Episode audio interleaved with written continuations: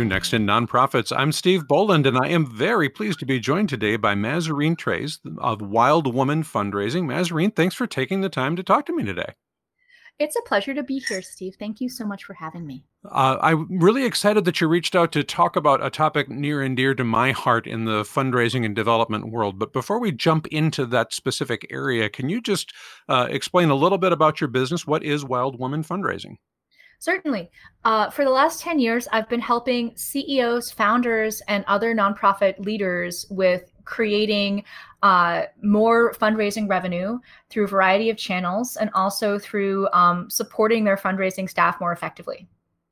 So um, I've to do that, I've got a bunch of online conferences and a bunch of online courses, as well as uh, working one to one with people and a membership site. So I've been doing a lot of things for the last 10 years, um, but it's been such a joy to see um, nonprofits grow and to see leaders grow and you know change as they start to understand fundraising better and also how they understand you know even for board members how to support their fundraisers better and that last is the part that I was really excited to ask you to talk a little bit more about. Is I think we see this uh, consistent issue within the nonprofit sector of uh, what's often referred to as burnout within development staff, but I don't think it's as simple as just you know, gosh, I've been doing all this work for a long time and I'm tired and I need to now go somewhere else.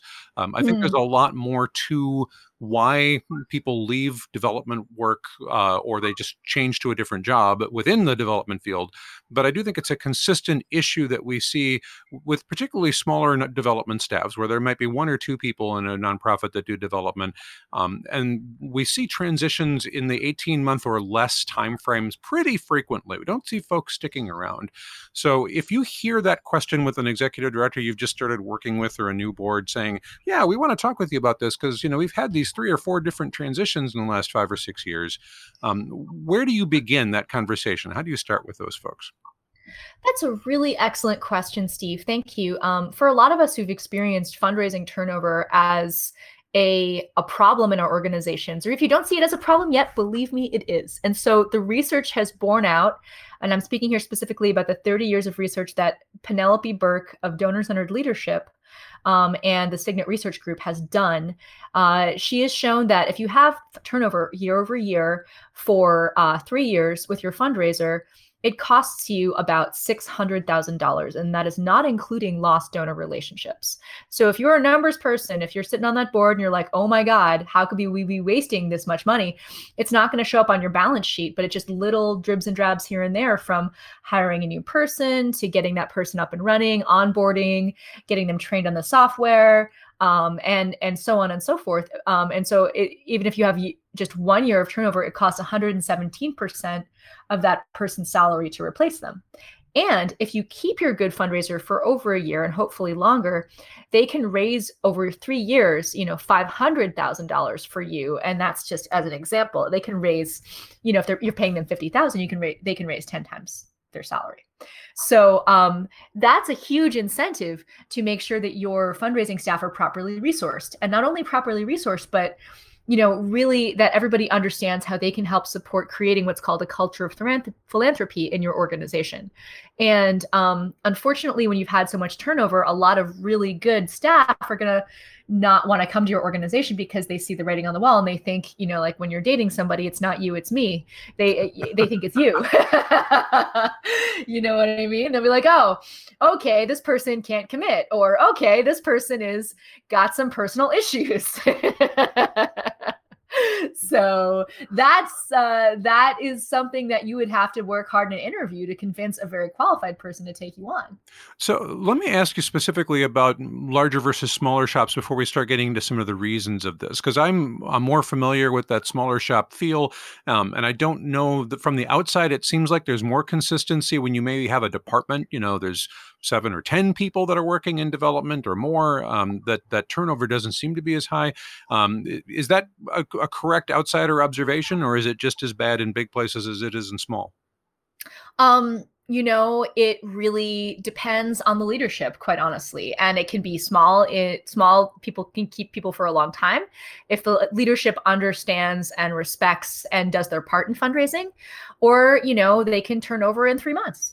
And that same is true in large organizations. I worked with a university last year and uh, it was wonderful to work with them. They they were well resourced, but unfortunately, you know, there were some leadership issues that made people not feel appreciated, and, and some people were looking the last time I talked with them. So, you know, after being there for a year, they're like, "Yeah, it's time to go." Yeah, that's unfortunate when it happens. So I think having a conversation about um, you know, there are just going to be natural times when uh, a transition happens for other life reasons. A partner moves out of town and you've got to go or whatever. But I think more often we see these transitions because of reasons that could be avoided if there was some more intentionality or more thought around it. Uh, one of the things I wanted to ask you about was just the the performance expectations within timeframes as people are brought on board. And um, there's a few different things around that that I see, but I'm wondering, you know, how you kind of approach that conversation with the clients you work with around what's a reasonable thing to start with for a new person based on where that particular nonprofit may be in their fund development cycle. Let me give you some research and some facts, Steve, because I I know that a lot of your listeners are all about research and facts and the bottom line. So I've just told you how much money that you lose and how much money you stand to gain if you keep your good fundraiser. Uh, a colleague of mine, Ellen Bristol of the Bristol Strategy Group, uh, she wrote two books. One's called The Leaky Bucket, another one is called Fundraising the Smart Way. If you go to bristolstrategygroup.com, you will have the opportunity to take the Leaky Bucket assessment on your donors for your organization. I highly encourage everyone listening to this to do that because what you will probably find is that your retention rate is in the toilet.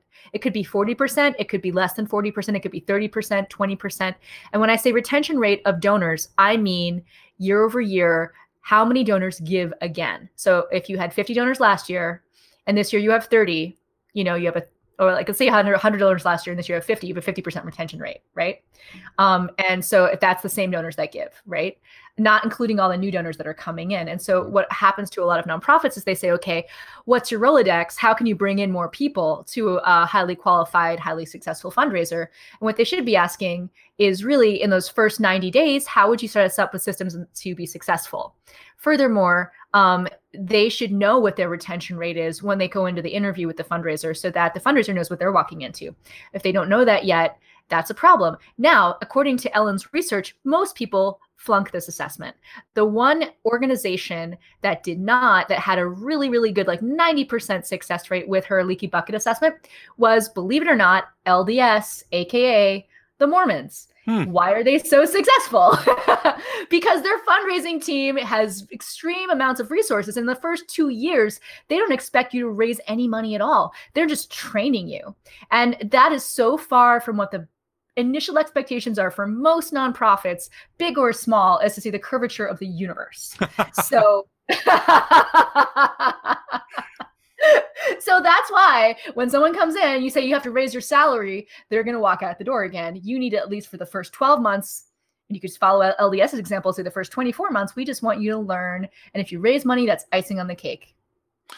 I, I, appreciate that perspective because I do think that often it is this space of, uh, you know, we have this much of a budget hole to fill. It's your job to fill it, regardless of what systems we have in place, how many donors we've had, what grant relationships we have. None of that. It's just, it's all about this thing that we want filled, not where are we in our potential to raise money, but where do we feel like we are in our perceived need for how much we need to bring in the door. And those things need to be looked at independently. I mean, your ability to raise support for your mission and the needs of the mission are not necessarily the same thing. And I think that's where some of this mismatch begins right away is I I've got a, you know, $200,000 hole in my budget. You're going to get paid $30,000 next year, so go raise me $200,000. And that new staffer coming in at, you know, practically no salary maybe has no experience, has no uh, tools in the tool chest, but has a huge expectation on them. And I don't think it takes very long for them to feel like either I'm on the right path and I can do this, or good heavens, I'm not feeling supported. I don't know that I've got what I need. I'm not going to be able to succeed. Maybe I should get out of here before they fire me. Yeah. Yeah. And so, I mean, to have those expectations say just fill the hole in the budget, most professional, qualified fundraising staff would just run screaming. So you end up getting somebody who doesn't know what they're doing. And then you the refrain comes, you just can't find good help these days. And ultimately, you have to ask yourself did we try to give one person seven people's jobs wrapped in one title? Do we try to expect them to be good at everything? Nobody's good at everything, right? Um, are we trying to put all the responsibility on one person when it really should be spread out across the organization? Because if we don't bring in money, nobody has a job, right? So, all of those things have to be in play for an organization to be successful. It just it cannot rest on one person's shoulders. That's unrealistic and ultimately will doom your organization to failure. So, is that something that you can help with how expectations are both set and communicated to people in your work? Do you kind of serve in that middle ground, or, or how do uh, organizations best start addressing that part of the problem?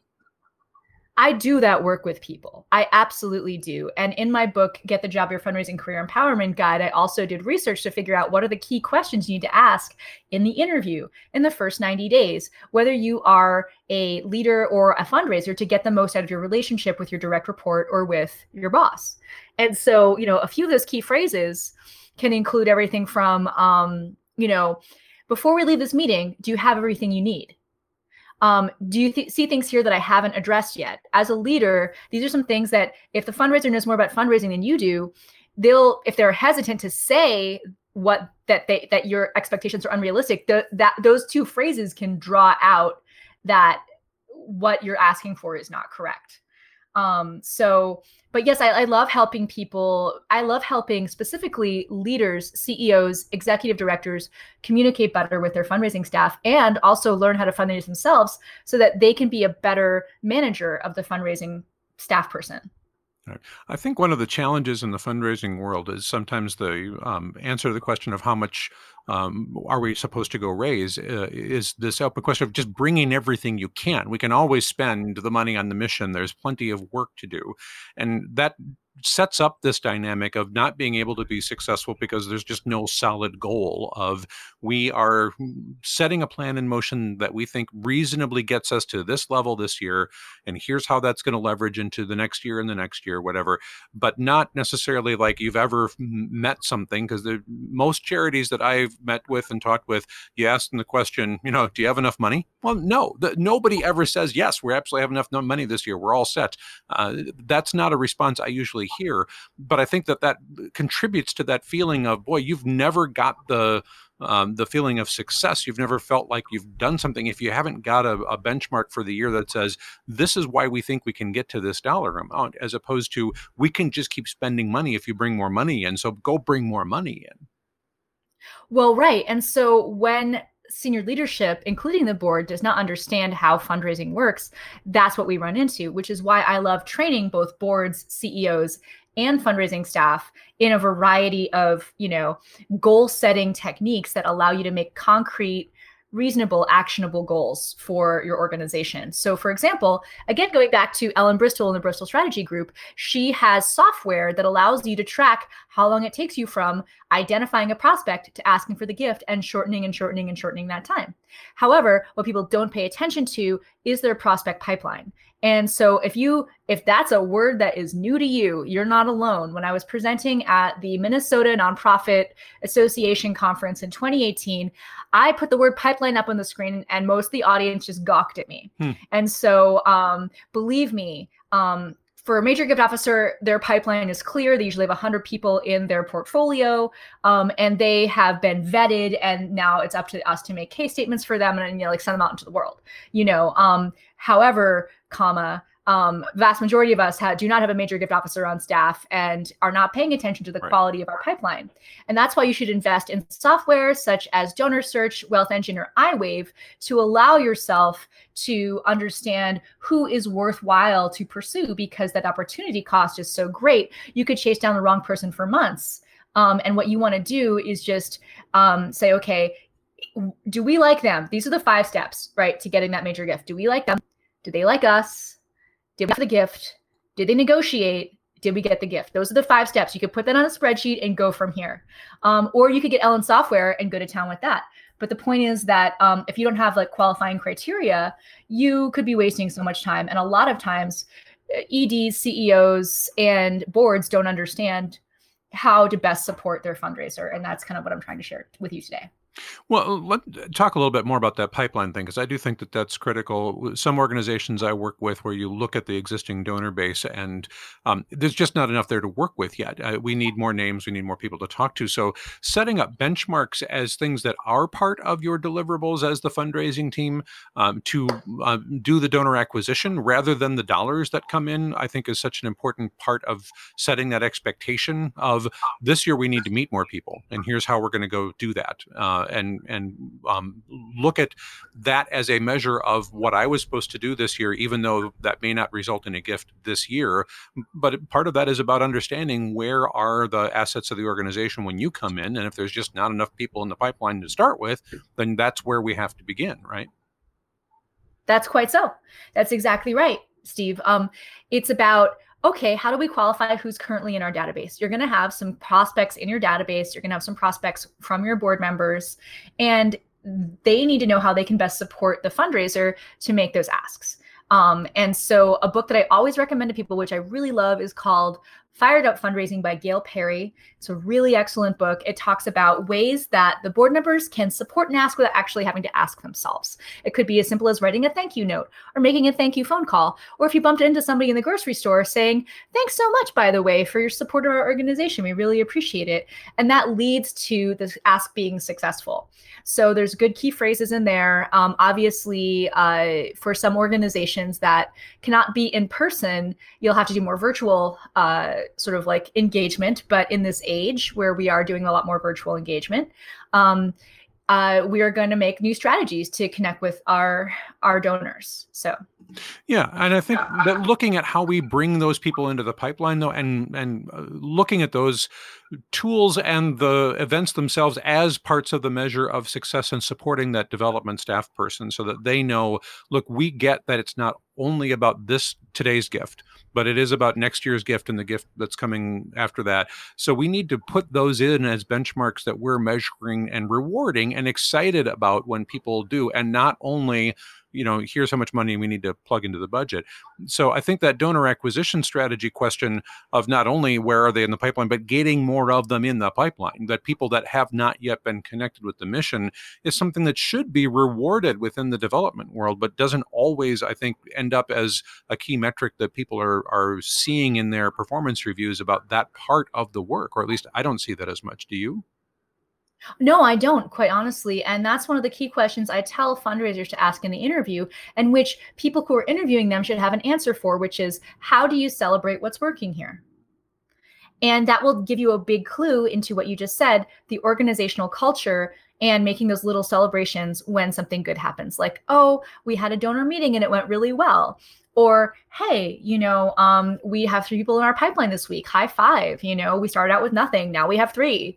Um, so just celebrating little tiny wins um, and giving people you know asking them what their love language is and then giving them some aspect of that. Some people love gifts some people love words. I'm one of those words people you know mm-hmm. what i mm-hmm. mean? So um, just getting to know people better and what motivates them will allow you to give them meaningful praise. Don't just say good job. Say i love how you dot dot dot did something very specific you know? So um go ahead. No i just i think that's so important to recognize because sometimes of course the exact flip of this happens and i've run into this in in my professional life where uh, a fairly large gift fairly well kind of drops out of the sky. Uh, i mean yeah. it really wasn't that we worked on it for years and all the rest of it but you know we we did connect with somebody about the mission of the organization we're representing. They were excited about it we're excited and it was the right time and they just hit a fairly large gift and everybody's like hey congratulations that's wonderful it's like well I mean, I yes, we did the right things by asking and all that, but the fact that we put fairly little effort into that and got a fairly large gift out of it does not mean that that's how this always happens.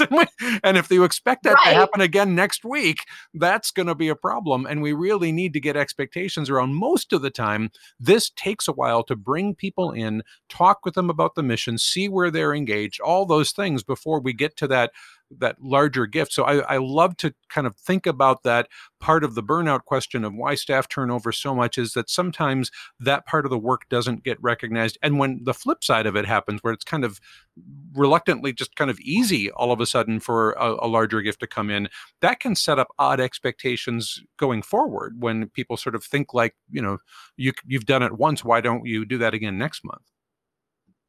Right.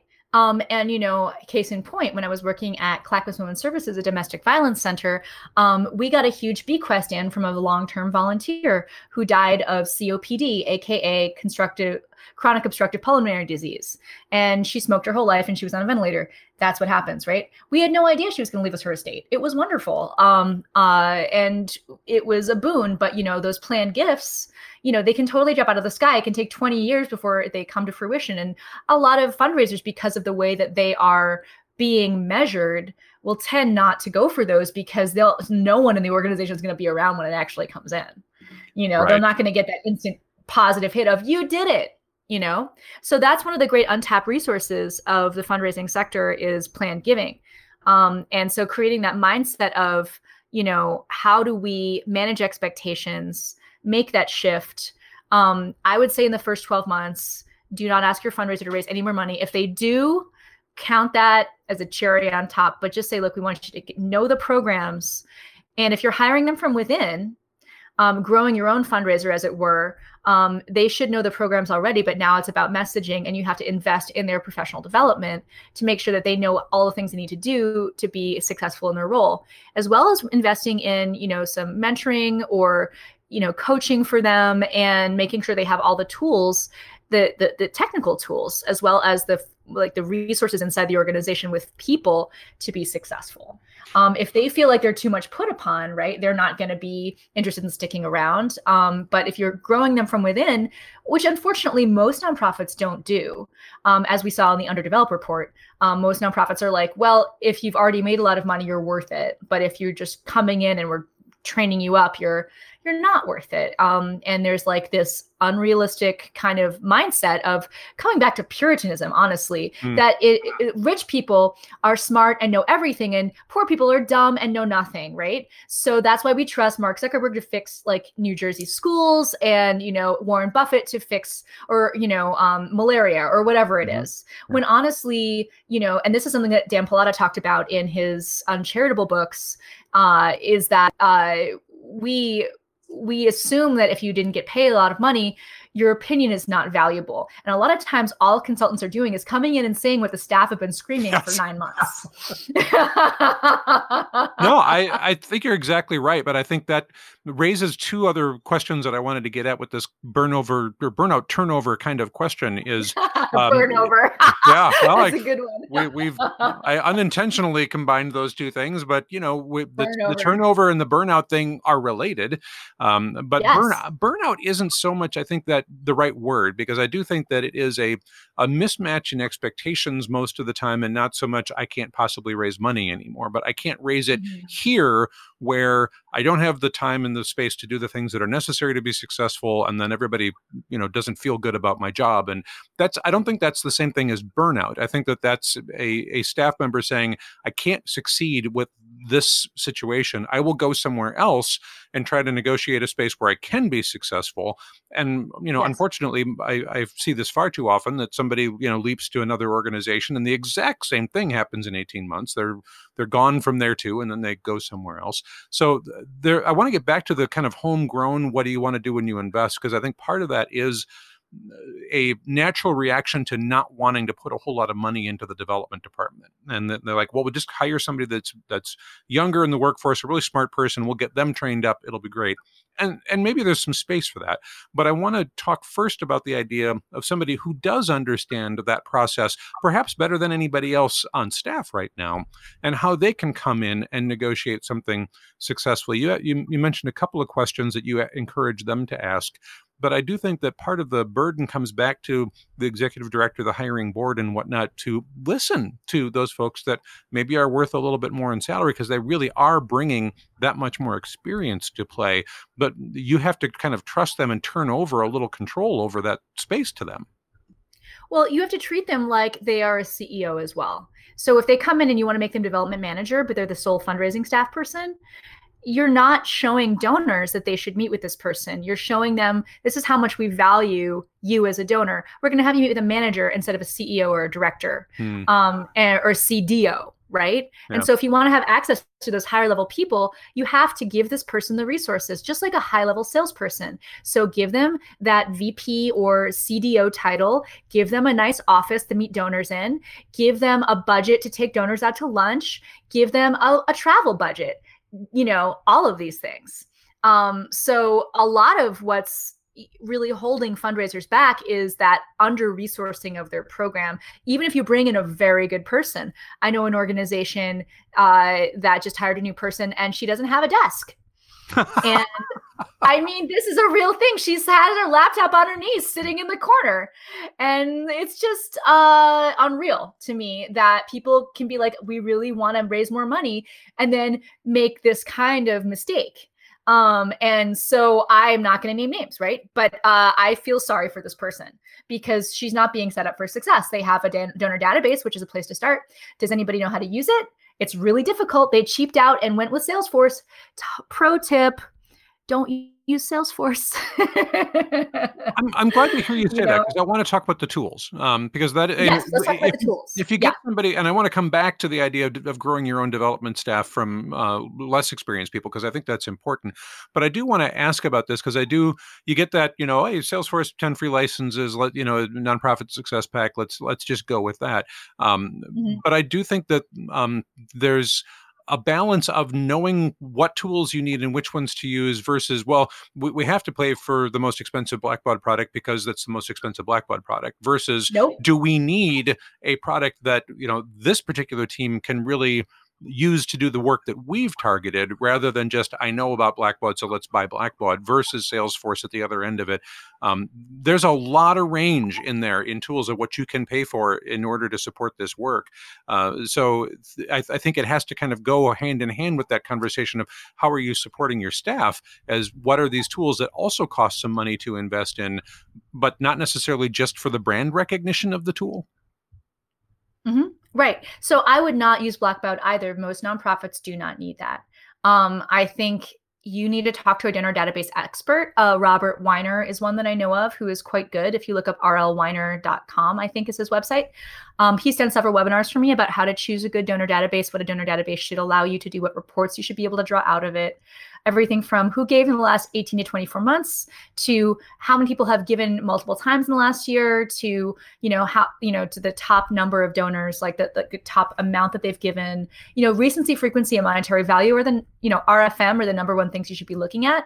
But on top of that, your donor database should be able to talk with a software call like about like that, that helps you look at who else have they given to and who do we know on our board that knows them? And so that is where iWave donor search and wealth engine come in um, and so I've already mentioned those before. You should decide which one is right for you. Um, but of course, NTEN also comes out with a donor database report that you could use as a small nonprofit to see what are the pros and cons of each of these databases and which one should we choose. And ultimately, that's the system that's going to decide some of the success and failure of your program. If you have no database, you should just get that figured out first. Yeah. um, and then you're going to be setting up your uh, fundraiser for success. And and and again, uh, free database is worth exactly what you pay for it. yeah, I, I do think make that mistake. well, I think that the the the Salesforce on the, on the flip side of that, the the Civi CRM kinds of tools uh, you know, if you've got somebody who just lives in that space and is willing to do it, um, they can be successful. I think the, the challenge becomes if if that person leaves the organization, you know, how easy is it for the next person to come in and pick up the free thing, the the you know the Civi CRM mm-hmm. kinds of things, um, the Drupal based tools, you know, they work. They're they're fine, but there's a fairly small uh, segment of the professional development world that really knows how to take advantage of those. And if you want the ability to have somebody step in and use that, if there is going to be transition, that's a I think a thing for the board to the lead staff and board to really consider um, outside of who is our fundraiser today, who's the lead development officer today, but what do we as an organization feel like we can really support long term because we don't want to, to be switching these databases every time we lose staff. Well, right. Um, and so that's why I wouldn't choose Salesforce because yeah. one of the organizations that I know that got it had to spend a whole year porting their data over and get a year of training for their staff person who could leave. And so that person had to go physically to another location to get trained multiple times, which costs the organization money um, in multiple ways. And then, you know, now one person knows the database and that person could leave, like you said. So, really, um, if I cannot stress this enough, please look at having a consultant come in or looking at the NTEN research around this to decide what's right for your exact size of organization, number of donors you have. Once you sign a contract with Blackbaud, for example, they will not let you get out of it. And that was a rude awakening for a client last year, and they really suffered because of it. Um, so, and they don't have that many donors. So, um, that said, like, please, you know, just because you know a name, don't assume that that name is right for you. Good. So knowing that part of supporting your fundraising and your development teams is going to be around the right tools, database being a primary one, but there's there's others. Now I think that question of I'm bringing in the more experienced person and we're going to negotiate around what their expectations are so that they don't feel like they can't be successful. Those are great things. But if we do it the other way around and get back to that thing we talked about with kind of growing your own internal talent, you do find that really smart person who's just a couple years out of college and they love your mission, they're really connected to it, they understand all that stuff, and you think, wow, maybe this person can take on this role and and do that. Um, you mentioned training and other types of support mentoring. Um, how do you coach through a, a decision like that to um, invest in somebody who doesn't have a lot of experience in this yet, but maybe could be very uh, successful at it if they were supported and given enough time? Um, so I was in this position last year when I was mentoring a new development director. And so what we did was I gave her the access to all of my 10 e-courses, which have 119 CFRE credits associated with them. And CFRE stands for Certified Fundraising Executive. Um, I uh, encouraged her to keep track of all of her metrics to make experiments. And that's really what the first year should be about is helping this person experiment not just learn but feel that they're not being penalized for making a mistake or a so-called mistake when really it's just a learning opportunity. Um, and a lot of nonprofits do want to penalize people unfairly for quote unquote wasting money when if it was a learning experience it wasn't a waste. Um, so that's something to think about when you're growing somebody internally is how much support can we give them for mentorship coaching and you know i had a retainer contract with this client clients. So, you know, for a year we worked together. At the end of it, I realized that I should also have worked with her CEO so that he could have been able to be a better um, manager of her. And and that was my mistake. Um, so at the end, I I mean, at, towards the end, I sort of asked him, could I coach you as well to be a better manager? And he wasn't interested. He didn't want to learn fundraising. And that's when I knew that this person was probably not going to be as successful as they could be or should be in this role, and that you know uh, that person should probably just find another organization where they can be successful.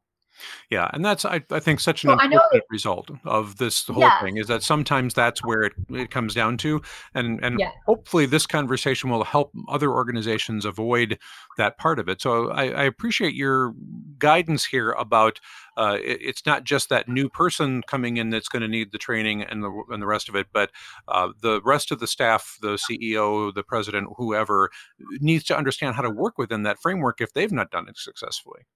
Well, that's kind of what I keep coming back to. And that's why I created the Nonprofit Leadership Summit because I really wanted to help senior leadership understand this is what fundraising is. Even on a high level, here's how you can be successful and here's how you can support and manage your staff more successfully. Um, because if one person who's a development director tries to do a major gift program on their own, they're not going to get anywhere. They need the board and the CEO to be on board. And that was what was holding this person back. They had goals, we made timelines, and then um, they blew by because the other group of people wasn't willing to work with that person. So uh, tools that can help you aside from databases, you know, include knowing your your e-newsletter software, knowing how to make graphic design in Canva, for example, uh, knowing your website software, and you know, knowing now in this age of virtual meetings how to do a successful online donor meeting. And I would recommend Zoom. Um, it's one of the things that I've had great success with. It is um, it's becoming more and more available all the time, and uh, I've used other things like GoToMeeting and GoToWebinar and so on, but I prefer Zoom. And, you know, this is something that you know you as a ceo or nonprofit leader can have sort of state of the union addresses with people who are worried and who can't leave the house right now you know um, and say hey you know i just want to check you in and like make you aware of things that we are doing to continue to use your donations in this time of great change um, so uh, that's actually one of the things I'm going to start writing about is how to have better online meetings with donors. And um, that's something that people should really start hiring for people who can create better online community. Yeah, so I should mention that we're recording this uh, sort of right at the beginning of the COVID 19 pandemic stuff. We, we're just in this time of huge uncertainty. Everybody is social distancing or, or working from home and whatever. And it is changing the nature of how development works pretty substantially. You know, if you're listening to this six months later, who knows? Uh, right, who knows? what the world is going to be looking like uh, much further into this. But it is, uh, I think, that question of who are you hiring to do this work? Um, you know, I, I think successful development staff in my experience tend to be you know pretty good utility fielders right i mean they're, they're folks that can manage a little bit of you know canva here and um, communication software there and donor database over here and just be good in a meeting but it's hard to look at a resume of somebody who's not done this before who wants to transition into the work and go oh yeah you, you can be successful at this. Uh, i mean that's a very difficult thing to know who, who are you going to grow into this role with your organization if they've just not done it yet? Do you, do you have any tips or tricks on on how to help people both decide whether they might feel good at doing this work because not everybody does but also who could be successful in that in that space um, yeah, and you know what I would uh, suggest is have people take the StrengthsFinder test. Everybody in the office take it so that you can see where people's areas of genius lie because everybody is really good at one or two things. And then you can't just be like the stellar, you know, um, like neurosurgeon and uh, classic car restorer and ballerina and um, uh, like incredible chef all in one person. And that's kind of what we ask our fundraisers to do. So if you identify a need inside your organization, and this is where a consultant can really come in and help you say, look, here's your fundraising plan. Here's what you said you wanted to do. We know the most successful way to fundraise is individual giving. So you create an individual giving plan that like meshes with your communications plan. And if that's the case, you need somebody who's a really good writer who can help you long-term message to your or like the groups that you want to message to and help you get really specific and clear with stories that speak to them um, that's my specialty. That's what I love to come in and do.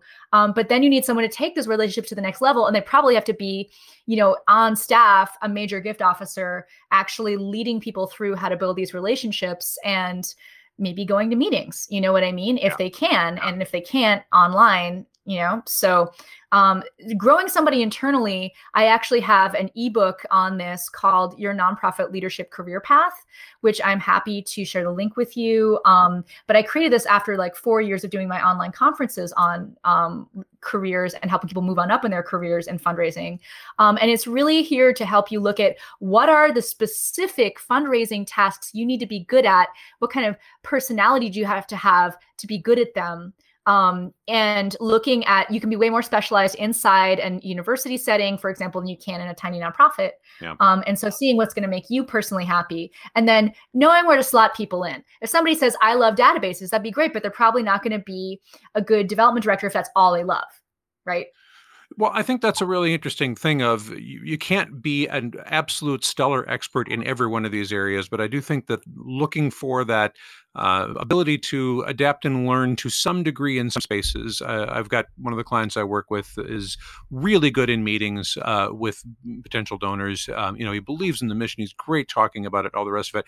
Will not use a uh, a database form for the life of them. Just absolutely watch the stuff that's more work on my end. Okay. Um, we, right. we go in and we understand that, that if you're going to hire somebody who's really good at that part, then they're going to need support from somebody else on the team to do the database or the Canva thing, right? Where I'm a horrible graphic designer. I just can't do it for the life of me. So I know that about me. And I know I have to hire other people to do that part, even though for them it's fairly quick and easy. But for me, I just never feel like I do it well. So I just know I'm a pretty good utility player in some of these areas, but not that one.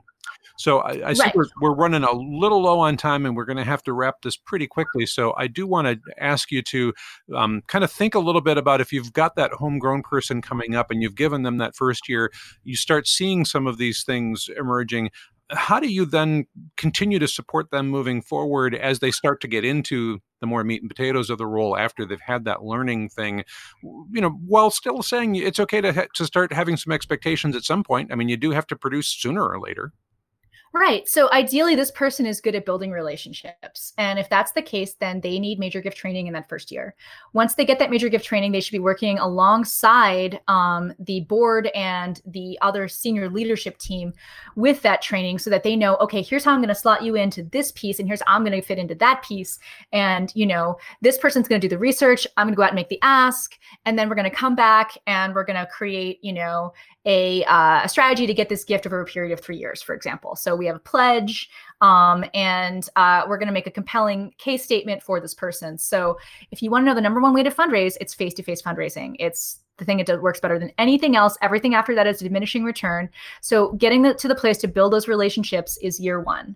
Um, and then year two is working those relationships. And hopefully by that year, you're having those in person meetings if you haven't already had them in the first year. And you're saying, okay, great. You know, we've talked with you about what you want to see happen in this organization. We've made a project we think you could get excited about. Now it's time to make it happen what do you say let's put your money where your mouth is right i mean it's not as crude as that right. but it certainly is what you're essentially saying even in a nicer way so i mean having those expectations would be simply like it's not and i have this thing called the beyond cash dashboard which peter drury put out for my online uh, conference as well which is how it's not just about how many asks did we do? It's about how many touches did we have? It's about how did this fit in with a greater strategic plan? What did I learn from this? What did the team learn from this? And you know, how did I grow professionally?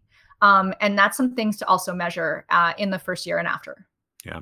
And so much more that we could touch on if we had another, you know, hour and a half to talk about, uh, you know, how institutional giving fits into this different from individual. Because I do think that that's a uh, another challenge of where some of this uh, turnover happens is people want you to be the best grant writer as well as the best uh, major gifts officer and et cetera, et cetera. Um, but we really do need to kind of wrap up right now. So I just want to acknowledge uh, uh, my gratitude for your time to talk about this and ask you to tell people where they can learn more about your work. Oh, yes. Thank you so much, Steve. So you can learn about my work at wildwomanfundraising.com. And that's woman singular, not plural.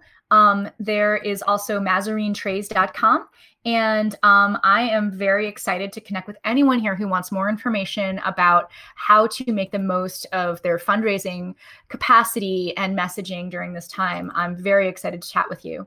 Um, so thank you so much again for having me, Steve. I really, really appreciate it. Absolutely. We'll have those links in the show notes. And I just want to say, uh, Mazarine Treyz of Wild Woman Fundraising, thanks so much. Thank you.